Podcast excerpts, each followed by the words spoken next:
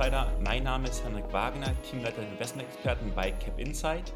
Und heute wieder an meiner Seite ist Markus Walder von der VAA Value Advisors. Er ist Fondsmanager und Geschäftsführer. Moin Markus. So, schönen guten Morgen nach Hamburg. Oder besser gesagt Servus. So, so sagt man es ja bei euch letztendlich.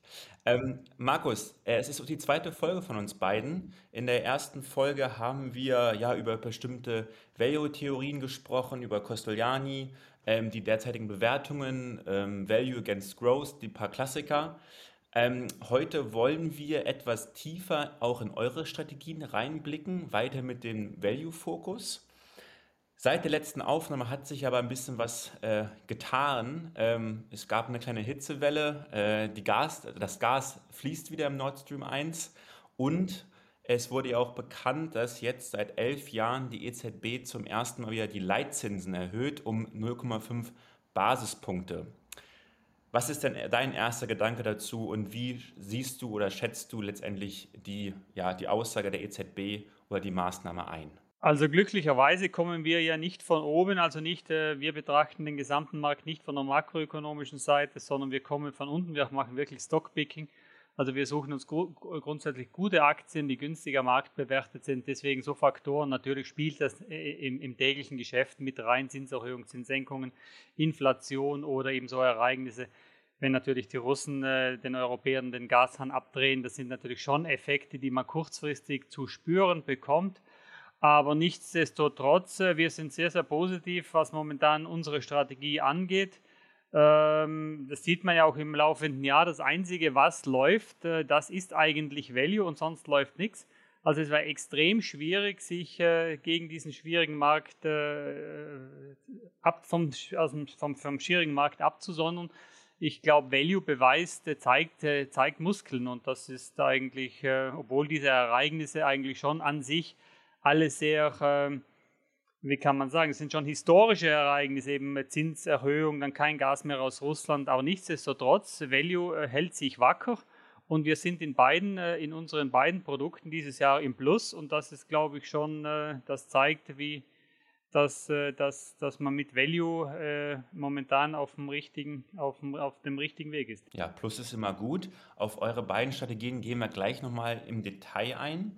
Ähm, kann man hinsichtlich deiner, deiner Aussage kann man dann sagen letztendlich, dass gerade langfristige Value-Investoren auch einen gewissen Inflationsschutz äh, garantieren? Ja, mit der Garantie an der Börse ist es immer, ist es natürlich schwierig. Ich würde sagen, nicht garantieren, aber die Wahrscheinlichkeit ist sehr hoch. Also wir haben das letzte Mal bei in unserem Interview auch unsere Inflationsstudie angesprochen und die geht zurück bis in die 40er Jahre.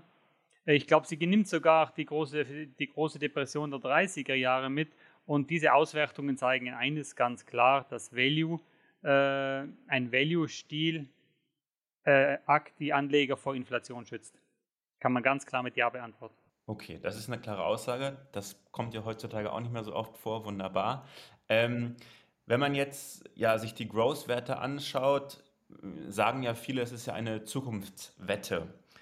Jetzt sehen wir ja ähm, gerade in den USA noch ja, ähm, äh, Zinserhöhungen von 100 Basispunkten, aber die meisten Börsianer sagen auch, 2023 ähm, wird es wieder zwei, drei Zinssenkungen geben in den USA. Man nennt oder man spricht auch von Fed-Pivot, das heißt wieder irgendwann schnell zur Rückkehr der Geldpolitik.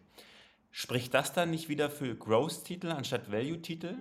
Ja, das ist weit in der Zukunft. Äh, kann, ich, kann, ich so, äh, kann ich grundsätzlich so nicht äh, beantworten.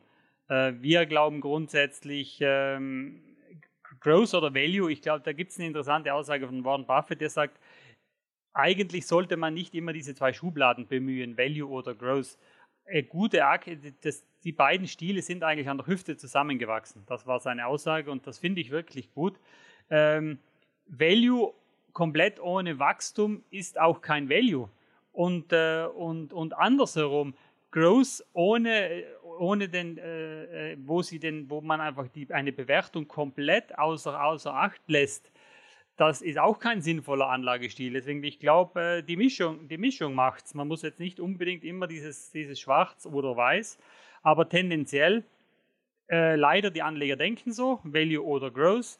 Äh, langfristig hat sich eins ganz klar bewahrheitet, äh, der Value-Ansatz ist über viele, viele Jahre oder über Jahrzehnte äh, gehört er zu den besten Anlagestilen und ich glaube auch nicht, äh, dass sich das in, in geraumer Zukunft verändern wird, unabhängig davon, wohin jetzt die Zinsen gehen oder was die Inflation macht. Ich glaube, ein stocksolides Unternehmen zu kaufen, wenn der Preis passt, das sollte eigentlich in jedem Umfeld funktionieren. Ja, du hast es gerade so schön beschrieben, dass die an der Hüfte zusammenwachsen. Hast du davon vielleicht ein, ein Beispiel eines Unternehmens, was das oder deine Ausführung ähm, perfekt ähm, ja, beschreiben? Genau, wenn man so, wir sind eigentlich, wir, wir zählen uns schon zu einer aussterbenden Rasse, zu den sogenannten Value-Investoren. Ähm, aber äh, wir haben zum Beispiel unsere neuen Käufe, die finden im Growth-Segment statt. Also wir kaufen aktuell einige Werte aus dem Technologiesektor. Und nicht deswegen, weil wir Growth nicht mögen. Im Gegenteil, wir mögen natürlich Growth sehr, wenn die Bewertung passt. Und diese Bewertung, das, dazu war das letzte Halbjahr einfach äh, unglaublich schön aus der Seite. Äh, die Bewertungen haben sich jetzt auch bei Großwerten da eingestellt, äh, wo wir sagen, okay, jetzt kann man in, in, in Werten wie einer Facebook oder Netflix oder äh, PayPal, also das waren die Geschäftsmodelle, wo man vor einem Jahr 50er KGVs oder BIs bezahlt hat. Heute kriegt man sowas, kriegt man solide wachsende Unternehmen zu 12er, 13er KGVs und sagen wir, okay, warum sollen wir... Da kann man schon mal zuschlagen. Genau, da kann man definitiv zuschlagen und jetzt einfach eine Ideologie zu sagen, nö, wir kaufen nur das ganze günstige Zeug im Markt, das macht überhaupt keinen Sinn. Wir kaufen gute Qualität dann, wenn der Preis passt. Und umso mehr Wachstum, umso besser. Ja. Aber der Preis muss halt passen. Absolut. Ähm, um nochmal äh, Costolani aufzugreifen, was wir auch schon in der ersten Folge ähm, des Podcasts hatten. Er hatte mal gesagt, was die Optionskäufer regelmäßig verlieren, gewinnen die Stillhalter, die nicht zufällig mit den großen Banken und Versicherungen identisch sind. Das ist ja eine recht klare Aussage. Ähm, vielleicht im Hinblick auf euren Produkten, wie setzt ihr dieses um? Ähm, diese Stillhalterstrategie setzen wir nur im MMT in der MMT VSB-Strategie um, nicht im Global Value. Der, der MMT Global Value ist ein reiner Aktien- ein reiner äh, global anlegender Aktienfonds und der MMT VSB-Strategie, das ist eine value-basierte Optionsstrategie, wo genau diese Erkenntnis von Andre Costolani äh, umgesetzt wird. Gemeinsamkeiten vielleicht oder Unterschiede dieser zwei, zwei, zwei Ansätze, ich habe sie gerade mal angerissen. Der, der eine, der Global Value, ein, ein reiner Aktienfonds und der, und der zweite, das ist der VSB, die VSB-Strategie, da sind eben diese Stillhaltergeschäfte im, im, im Vordergrund. Um es wirklich jetzt ganz grob zu umreißen, der Fonds ist zweigeteilt. 50 Prozent des Vermögens wird dazu eingesetzt, um äh, Stillhaltergeschäfte zu generieren, also Prämieneinnahmen. Und 50 Prozent werden in Value-Aktien eingesetzt.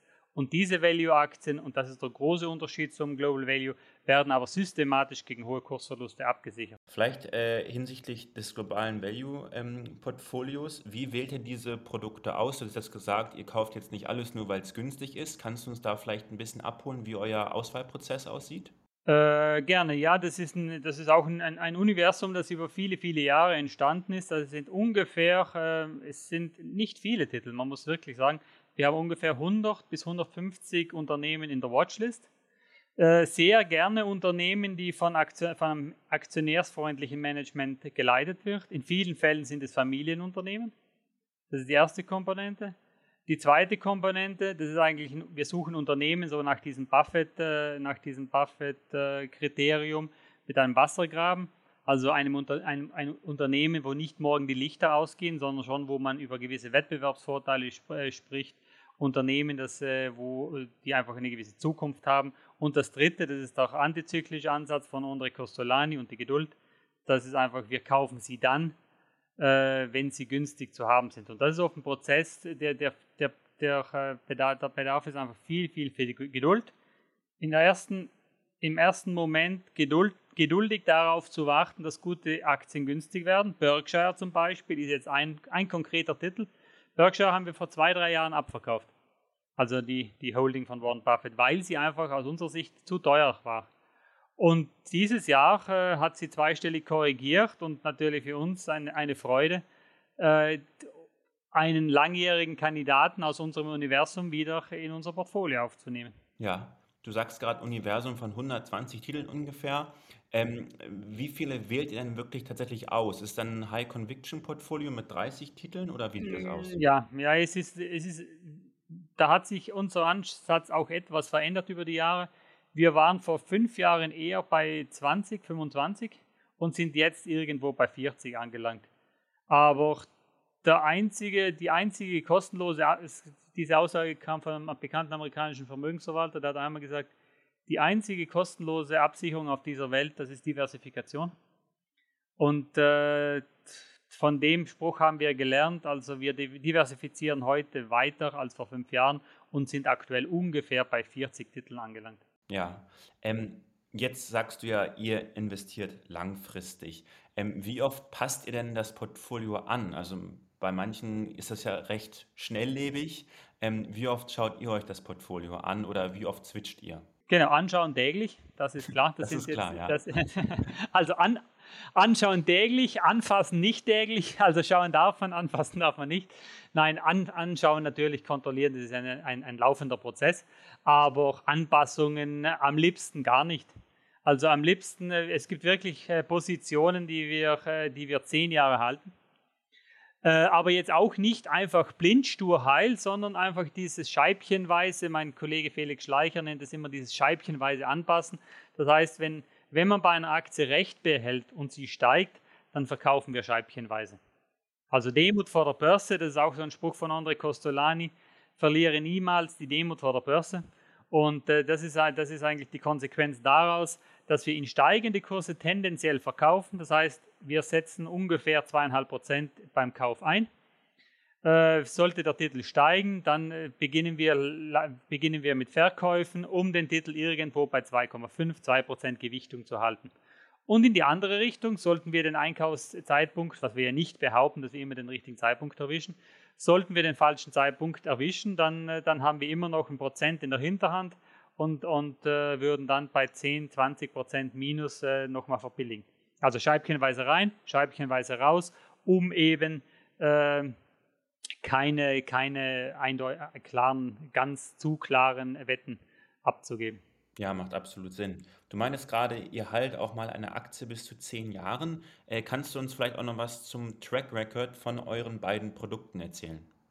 Äh, Track Record, genau, das sind das, das Produkte, die, die, Berufserfahrung ist das eine, Produkte sind das andere.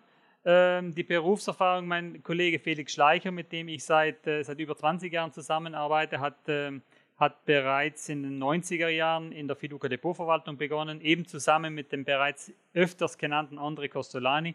Und der, kon der konnte fast zehn Jahre lang mit ihm zusammenarbeiten, was natürlich ein enormer Erfahrungsschatz heute für ihn ist im Portfolio-Management. Und seitdem manage er Portfolien. Also Value Investor vom ersten Tag an, natürlich durch Costolani, Antizykliker vom ersten Tag an, so gesehen 30-jährige Erfahrung.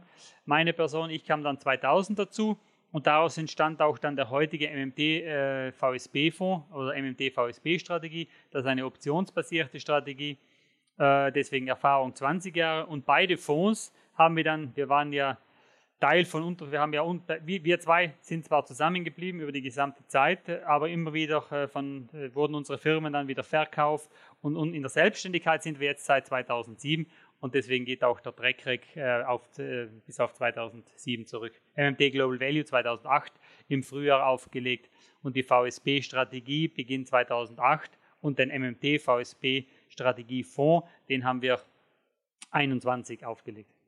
Wunderbar, aber das ist ja schon mal ein beachtlicher Track Record, den ihr dort aufweisen könnt. Ähm, viele fragen sich immer, oder gerade in den Medien ist es oft der Fall, die vergleichen immer sozusagen die Historie, gerade auch natürlich bei Value Investments, ver vergleichen sie die Marktphasen in der Historie. Wie siehst du oder wie siehst du den Vergleich vor 20 Jahren oder vor 30 Jahren mit der derzeitigen Marktphase? Ähm, da finde ich glaube, die Geschichte reimt sich. Also die Geschichte ist niemals identisch, aber äh, es gibt einfach Parallelen. Und diese Parallelen, die waren vor, die sind und waren vor, äh, vor einem Jahr äh, wirklich offensichtlich. Also diese extreme Überbewertung von, von, von, von Growth-Aktien, ähnlich wie im Jahr 2000 TMT überbewertet war, so waren es halt jetzt vor einem Jahr ungefähr die, die gesamte Gruppe der Fangaktien, also Technologiewerte im weitesten Sinne. Und äh, es geht immer damit einher, anscheinend kennt die Welt immer nur eine Richtung, das heißt entweder steigt Growth oder es steigt Value. Und eins war dann ganz lustig, äh, ähnlich wie heute, das ging unendlich weiter, 2000, und dann ist, es in, ist, ist, ist Growth in sich zusammengebrochen. Auch ungerechtfertigterweise, aber und Value gestiegen. Also 2000 war ein perfekter Value-Einstiegspunkt und das hat, das hat dann angedauert bis 2014, das war dann der Höhepunkt für Value Investing. Äh, und dann hat es genau in die andere Richtung gedreht. Und seit 2014, also die letzten Jahre, musste man eigentlich nur Growth-Werte haben, und jetzt hat das wieder in die andere Richtung gedreht. Also da lässt sich sogar eine gewisse Zyklik feststellen, die sieben fetten und die sieben mageren Jahre. Also die Value Investing hat zweimal sieben fett, hatte zweimal sieben fette Jahre, also 2000 bis 2014. Und jetzt sieben magere Jahre, 2014 bis 2021 und seit 2021 jetzt wieder Renaissance und anscheinend jetzt wieder fette. Ja, du sagst gerade, das war der ja, der Zeitpunkt fürs Value, für die Value Investments, den perfekten Zeitpunkt gibt es ja nie, das wissen wir alle. Aber vielleicht kannst du mal beschreiben, für welche Investoren eure beiden Produkte genau die richtigen sind oder welchen Investoren, welche Klassifikation sprecht ihr mit diesen Produkten an? Ähm, wir adressieren eigentlich, ähm, sagen wir mal so, doch, äh, doch ähm, ein Value-Produkt passt eigentlich zu jedem Investor. Ich würde sogar sagen, ein Portfolio ohne Value, das ist einfach, das ist ein No-Go. Das geht gar nicht. Ja. ähm, deswegen, aber wir haben, wir sehen es äh, durch, durch der Value-Fonds, der ist, der ist schon für den, äh, für den etwas offensiveren Anleger und durch äh, MMT, die MMT-VSB-Strategie ist definitiv irgendwas für einen defensiven Anleger, weil es halt eine systematische Absicherungskomponente beinhaltet. Äh, ich würde sogar sagen, Stufe 1, wenn jemand es, es schrittweise machen will, dann ist, es ein, ist der VSB ein guter Einstieg, um uns mal kennenzulernen, um den Ansatz kennenzulernen. Und da hat man halt die Sicherungskomponente mit drin und dann wird nichts, da wird nicht viel nach unten passieren. Und das ist ja immer wichtig im Leben. Man, man, man baut Vertrauen auf über die Zeit und wenn man dann das nötige Vertrauen hat, kann man den zweit, dann kann man den zweiten Schritt machen und dann vielleicht das ungesicherte äh, Value-Produkt kaufen. Also Einstieg mit dem VSB und dann, und dann äh, wenn man ein bisschen mehr Mut gefasst hat, dann über, äh, über Global Value dann den zweiten Schritt. Perfekt. Vielen Dank für die Ausführung, Markus. Also, liebe Cap Insider, wenn Sie sich zwei super Fonds anschauen möchten, gerne auch auf Cap Insight den MMT Global Value als auch den MMT WSP Strategie. Den können Sie sich gerne immer anschauen oder wenn Sie Fragen haben, letztendlich auch auf Markus zugehen. Markus, wir haben ja immer am Ende unserer Folge auch immer noch eine kleine Fragenrunde an dich. Ähm, und die würde ich jetzt mit dir gerne starten. Und zwar die erste Frage ist, wann hast du angefangen zu investieren? Als Value Investor, als Kind schon? Nein, als Kind noch nicht. Da hatte ich einfach nicht, nicht das Geld dazu. Als ich das erste Geld hatte, und das war gleich eigentlich nach meinem Studium, irgendwo Mitte 20, also so gesehen relativ spät. Mitte 20, ja, okay. Ja, gut. Anfang 20, Mitte 20 ist aber trotzdem noch ein Alter, was noch vertretbar ist, glaube ich. Ähm, berufliches Vorbild. Ich, ich weiß nicht, vielleicht kann man es erahnen. Mal schauen, ich bin gespannt auf die Antwort. Ja gut, die Antwort wird äh, nicht so spannend, vielleicht nicht ausfallen. Es sind die genannten, es sind die, die, die genannten Personen, wobei also von, von Warren Buffett angefangen über André Costolani. Aber natürlich sind das, äh, würde ich, das ist auch, da muss man demütig sein, sind das Vorbilder, die unerreichbar sind. Also sie sind weit, weit weg von Erreichbarkeit. Äh, es sind mehrere. Ich würde es da jetzt nicht auf ein Vorbild äh, beschränken wollen, aber die genannten, also im Interview genannten, das sind die Personen, die, zu denen man definitiv aufschaut. Ja, äh, unsere Branche ist ja jetzt nicht immer die äh, von außen stehenden immer nicht die spannendste benannt. Wenn man jetzt in der Branche arbeitet, finde ich das genau umgekehrt. Aber vielleicht kannst du uns ja mal Einblicke geben, was dein schönstes Erlebnis in deiner beruflichen Karriere war, gerade auch hinsichtlich Investments. Da kann ich dich, da kann ich deine Aussage nur bestätigen. Also ich finde es auch jeden Tag spannend. Also für mich ist der Job jeden Tag ultra spannend. Äh, schönste Erlebnis, es gab, es gab einige Erlebnisse, aber für einen Value Investor ist natürlich die schönsten Momente sind immer die, wenn die Geduld und diese Antizyklik einfach, wenn, wenn die belohnt wird. Das sind so Erlebnisse wie, keine Ahnung, nach der Finanzkrise, wo man dachte, okay, jetzt geht die Welt unter. wenn man dann teilweise mit nach dem zweiten und dritten Zukauf und nach drei, zwei Jahren Wartezeit endlich Recht bekommt und, äh, und dann die, den Anlegern zeigen kann, okay, schau her, ich habe dein Vertrauen, äh, du hast äh, so, du, es war richtig, dass du uns vertraut hast. Jetzt hast du, jetzt bist du grundsätzlich, hast du mit unserem Produkt Geld verdient. Das ist natürlich dann schon, das ist natürlich dann schon ein, ein sehr, sehr gutes Gefühl. Also es sind eigentlich die Krisen, die es braucht, die dann dieses, dieses, diese Wohlgefühle auslösen. Immer zuerst im ersten Moment rein in die Krise und, downs, und, dann ja. in dem Moment, wo man aus der Krise rauskommt, das sind natürlich dann schon erhebende Momente. Super, Markus. Vielen, vielen Dank für diese Einblicke in den beiden Folgen, ähm, in den Value-Theorien als auch in eure Strategien. Hat mir sehr viel Spaß gemacht. Gerne gleichfalls. Vielen Dank, Henrik. Dann hören wir uns das nächste Mal. Vielen Dank auch fürs Zuhören, liebe Cap Insider. Bis dann. Tschüss. Tschüss.